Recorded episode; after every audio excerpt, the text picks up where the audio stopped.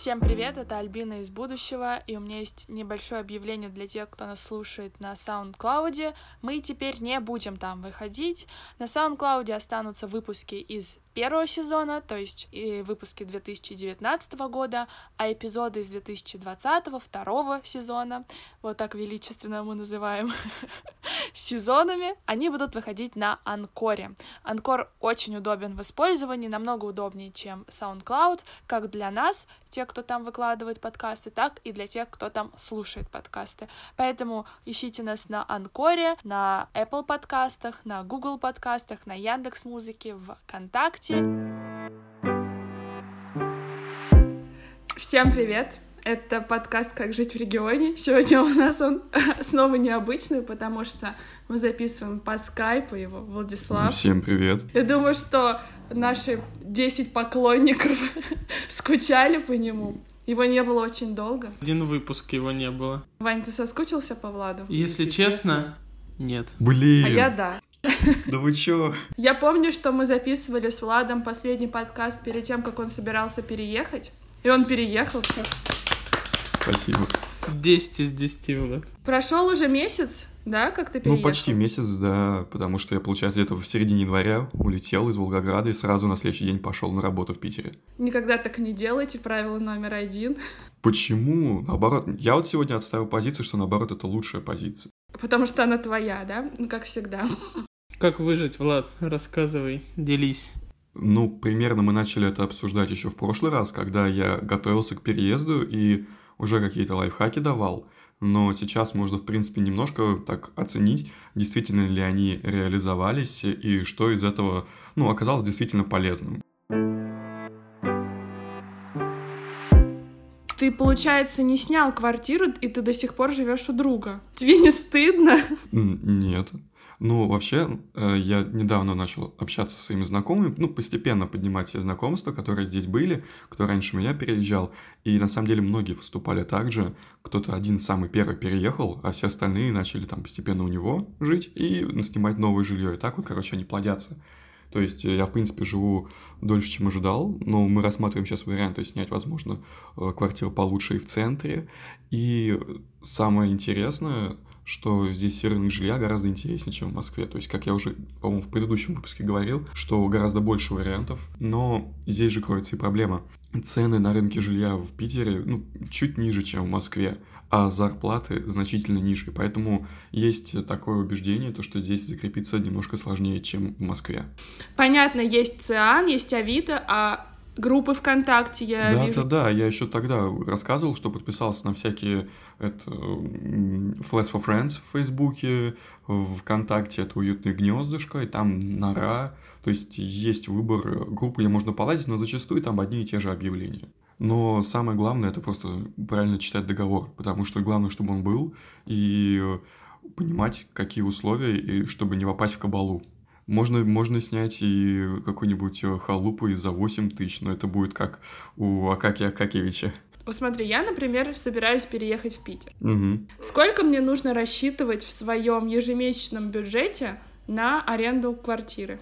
Лучше снимай комнату у кого-нибудь, с друзь... ну, у каких-нибудь друзей, снимай вместе, не знаю, там, тысяч за восемнадцать, это будет классно вообще. Слушай, мне кажется, что это вообще не самый корректный вопрос. Врываюсь я после пяти минут записи, потому что все же зависит от того, какие условия тебе нужны и на какую меру комфорта ты согласна. То есть я, например, знаю людей, которые живут в хостеле месяцами, потому что им пофиг, где жить, им нужно просто койка и Wi-Fi, и туалет с душем. Влад, скажи, пожалуйста, вопрос, который больше всего волнует меня, как человека жирненького. Где кушать? Где и почем? Ну, вкусненько, чтобы было, и не обанкротиться, чтобы. Я тут ворвусь. У Влада, как и у меня, была привычка есть в столовках Uh, укроп-сироп, rest in peace, как говорится. У тебя изменилась uh, привычка есть в столовках? И вообще дороже ли там старо- столовки? Ну, ну, дороже, но не так сильно, как в Москве. А вообще у меня вкусовые привычки-то не поменялись полностью. То есть Я очень долгое время делаю себе один и тот же завтрак, это варю овсяную кашу, поэтому завтрак тут отличный, то же самое молоко, тоже та же самая овсяная каша. Причем цены на еду, сразу скажу, они практически такие же, как в Волгограде, единственное, что отличается по цене, это хлеб и выпечка, вот они здесь реально дороже, поэтому многие даже шутят, что у них какая-то память еще со времен э, об- обороны Ленинграда, когда хлеб был дорогой. А почему в Питере нет вареников? Есть, здесь есть ермолинские продукты, у меня вон у дома сто метров, я здесь покупаю постоянно. Блин, значит, я что-то не то делал. Я на ужин, когда, ну, когда хочу на ужин, там покупаю в ермолинских продуктах, там пельмени, вареники, тут все есть, вы не думайте, что это какая-то отдельная территория, это такая же Россия. По-моему, в крупных городах, таких как Питер и Москва, нет привычных супермаркетов, ну, по типу Магнита, Пятерочки. Какие у них аналоги? Все есть на самом деле. Единственное, конечно, тут раньше были эти супермаркеты Спар, и с ними произошла проблема, то, что они закрылись. А так вообще нет такого. Тут очень много перекрестков, океев.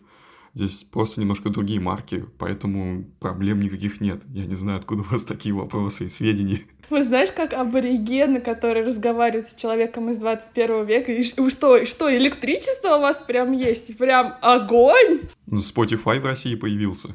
До нас он пока не дошел. Кстати, возможно, наши подкасты когда-нибудь будут на Spotify. Я думал, это наша была изначальная цель — продать подкаст Spotify. Мы, знаешь, слишком, да, наверное, идеализируем Питер. Такие, о боже, и что, и что это? Магазины нового поколения. Давай дальше развенчивать мифы или подтверждать их. Скажи, как в Питере с климатом?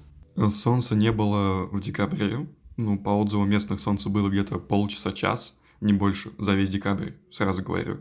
Но смысл основной такой, то что в Питере хуже погода, но климат лучше. Вот это у меня один из выводов пребывания здесь и в целом обсуждения с другими людьми.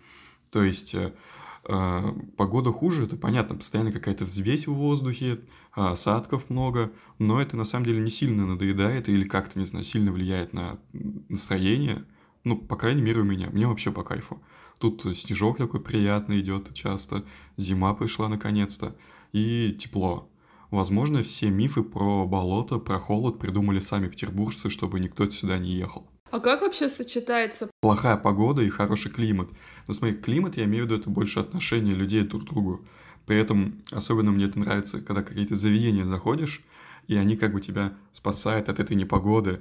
И в результате ты такой, оп, из плохой погоды в хороший климат, и все люди приятно к тебе относятся, потому что они как бы тебя спасли от этой непогоды в своем заведении. Слушай, Влад, у тебя как-то слишком изменилась риторика. Ты чувствуешь, Вань, mm-hmm. как он за месяц начал по-другому да, говорить? Вообще, если Влад в Волгограде был таким сухарем, Влад робот, шутки про то, что у Влада нет чувств, сейчас он... А, позиционирует климат как отношения между людьми. Я просто слушаю много подкастов, они на меня влияют, даже на темп речи. Но я знаю, что дома будет плюс сорок рано или поздно, и я буду поэтому очень скучать. Ты действительно будешь скучать по жаркой волгоградской погоде? Ну да, в апреле. Я ее люблю в конце апреля, в начале сентября, а все остальное лето — это фигня полная. Но это невозможно терпеть столько жары. У тебя же машина была в Волгограде, в Петербург ты отправился без нее. Машина была, да так и осталась. Я без нее переехал. Это было очень правильное решение, потому что машину я оставил дома, снял гараж на полгода, загнал, там типа аккум отключил, клеммы снял, все. И мне наконец стало, ну, приятно, потому что здесь до метро не так далеко. Ну, по крайней мере, я до метро могу дойти пешком минут за пятнадцать, либо за пять минут на автобусике. Плюс в целом весь путь до работы занимает полчаса. В Москве, я сравниваю с друзьями в Москве, которые у меня есть, у них там минимум час занимает путь на работу, у кого-то даже больше. То есть ездят там прям далеко, и это не просто там из какого-то района в какой-то, могут даже из Красногорска, там, ну, короче, понятно, то, что путь в Москве гораздо больше может занимать. Здесь, если, конечно, с одного конца города на другой, да, но если ты садишься на метро, то минут двадцать-двадцать пять, и ты уже в центре. А ты примерно считал, сколько ты потратил на общественный транспорт и плюс такси? Я, ну, да, я высчитывал и сравнивал с э, тратами в Волгограде, и там у меня на неделю на бензин уходило примерно тысячи две-две с половиной, а здесь у меня уходит рублей шестьсот. Ну, еще плюс сто пятьдесят рублей, там, такси тоже недорого стоит. Вот ночью ехал в пятницу на такси из центра домой, стоило четыре сотки. В Петербурге не ездят на маршрутках. Ну, здесь не маршрутки, тут автобусы. Прям нет маршруток? Ну, в нашем понимании нет. Ну, ты же сам представляешь, что маршрутка — это автобус. У нас в районе есть такие маршрутки. Но это у тебя, а ты где живешь? Ты вообще в Южном Джерси живешь. Хорошо, это все прекрасно, твоя жизнь, но ты-то переехал, самое главное, из-за работы. Как тебя приняли новые коллеги? Ну, да хорошо приняли. И самый главный вывод — то, что здесь сложнее тому, кто приезжает сюда без своей работы и дела. То есть, если в Москву, условно, легче переехать там и уже там искать работу, потому что предложений очень много, то здесь с этим потруднее, потому что, ну, естественно, предложений меньше, но конкуренция такая же высокая. Вот подобную сейчас проблему испытывает мой друг Никита, потому что я что переезжал не один, а с Никитой. Он по видеочасти ищет, и он очень много собеседований проходит, и ему зачастую, ну, отказывают. В одном месте он устроился, но ищет еще что-то получше, поэтому довольно, да, трудно. И плюс моя личная работа, да, я занялся, получается, пиаром, пиаром криптовалютного проекта, но он больше связан непосредственно с листингом на биржах. То есть это не сама конференция Blockchain Life, это вот еще одна компания этого основателя. Плюс, самый главный плюс для меня, то, что все, что я раньше знал в основном в теории, либо что-то где-то делал, но не так интенсивно. Сейчас я этим занимаюсь каждый день, то есть там пишу там статьи для СМИ, для, для размещений, с пресс-фидом работаю, с другими конференциями, там, ну, короче, всякий бренд-меншенинг и узнавание и прочее. Так что у меня сложилось все более-менее неплохо. Вот. А так я ничего не представлял. Я, в принципе, понимал, что это будет та же самая работа. Я буду сидеть за тем же самым компьютером и набирать текста на русском и на английском. Поэтому у меня не было какого-то слишком странного либо нерелевантного впечатления, которое заранее себе сформировал. Так что, что реализовалось... Да, мне стало больше нравиться. Я получаю кайф от того, что я делаю. Я знаю, что ты грустил немножко. Да, было дело. Грустила о том, что как я далеко от всех друзей.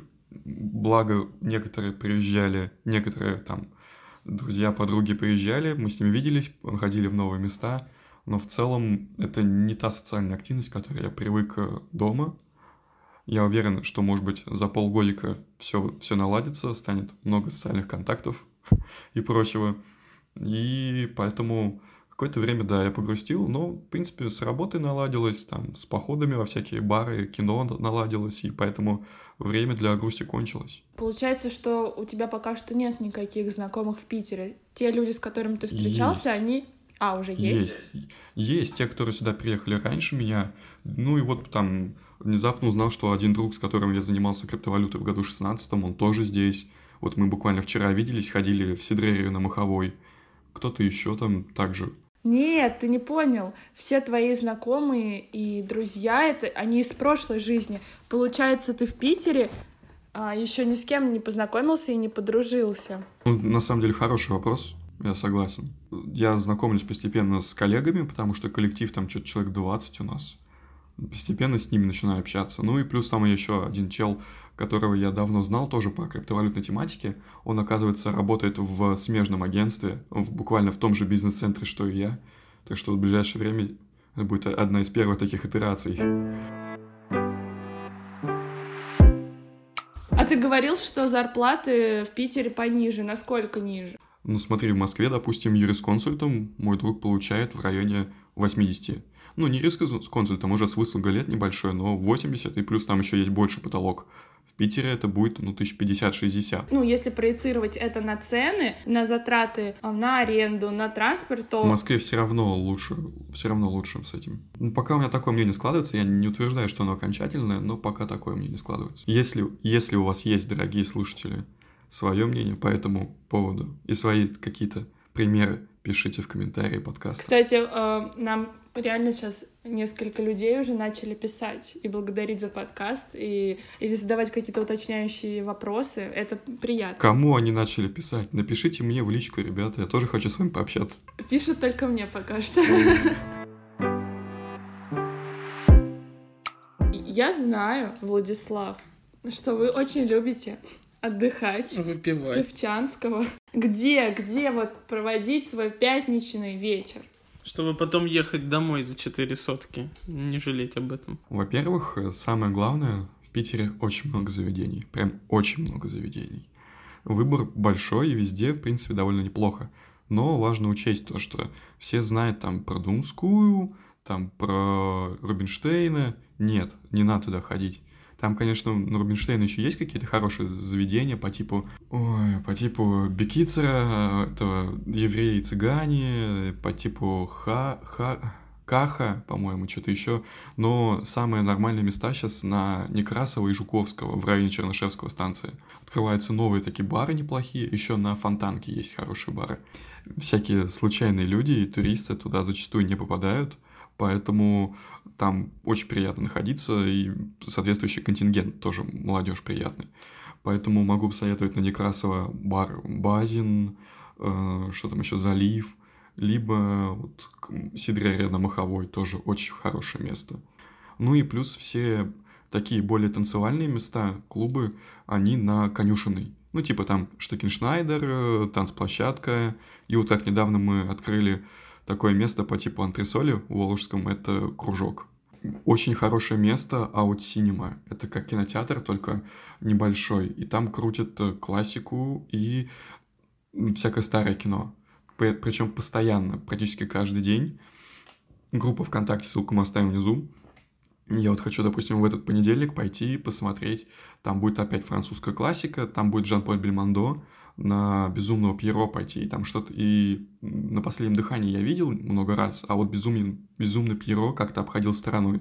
Схожу. Ну и цены там, по-моему, двести рублей всего лишь. То есть очень хорошо. И там большой выбор. Плюс можно всегда найти кино в оригинале, как вот на девятнадцать семнадцать мы ходили с друзьями, и пойдем на «Джентльменов» Гая Ричи.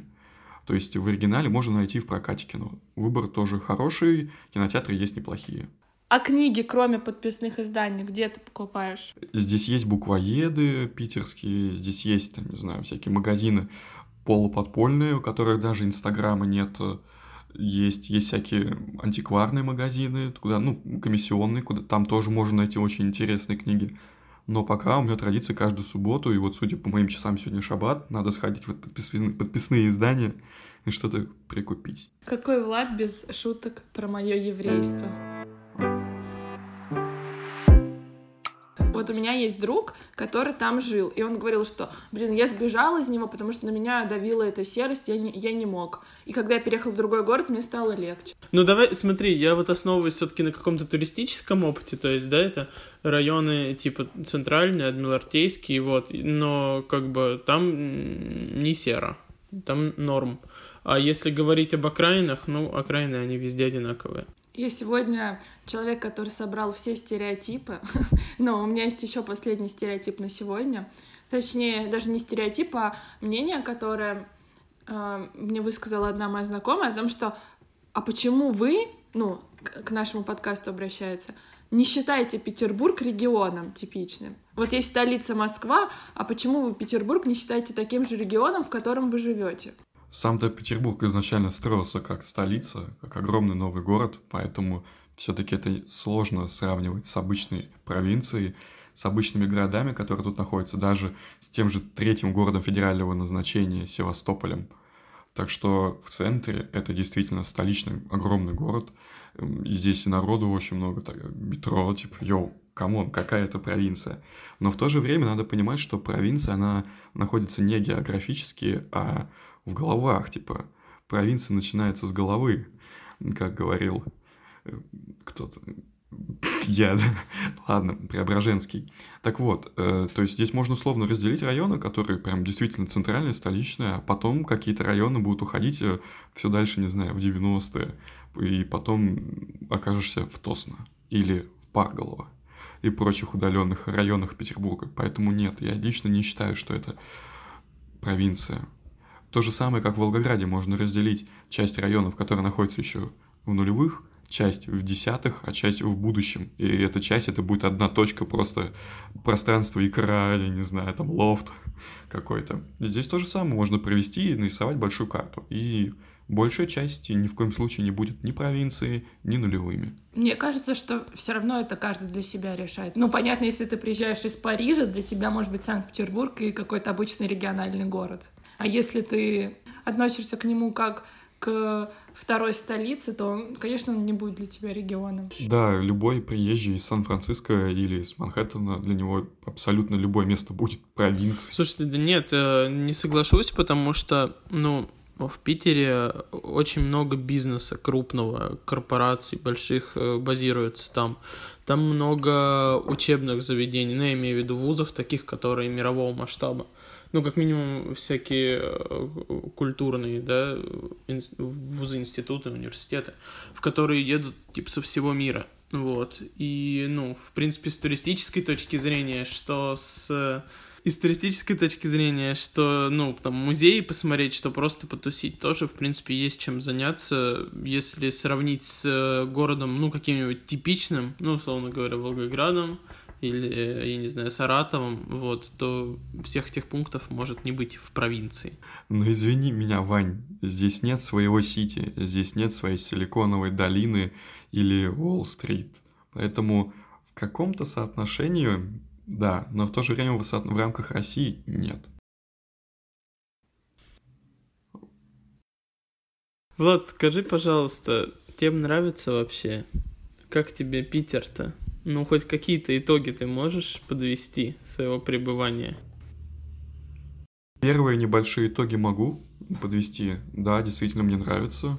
Это был хороший выбор поехать именно в Петербург, а не в Москву.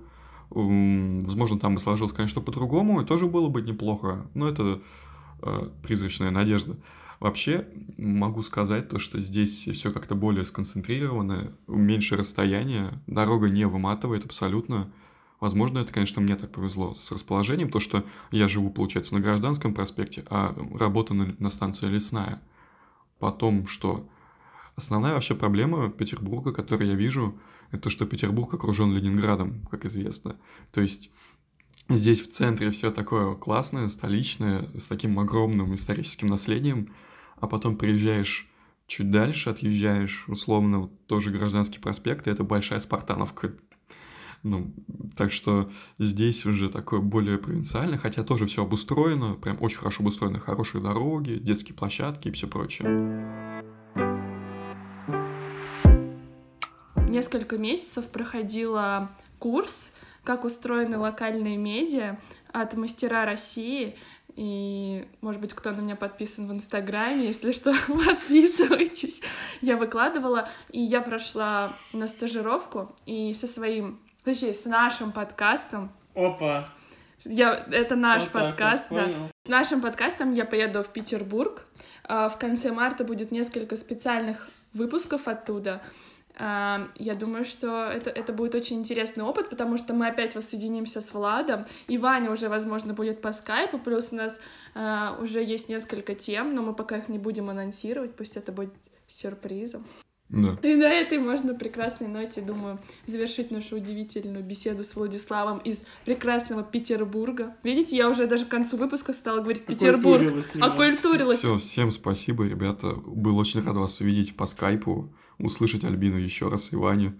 Давайте подписывайтесь на наш подкаст, ставьте лайки, оценки, там, пятерочки.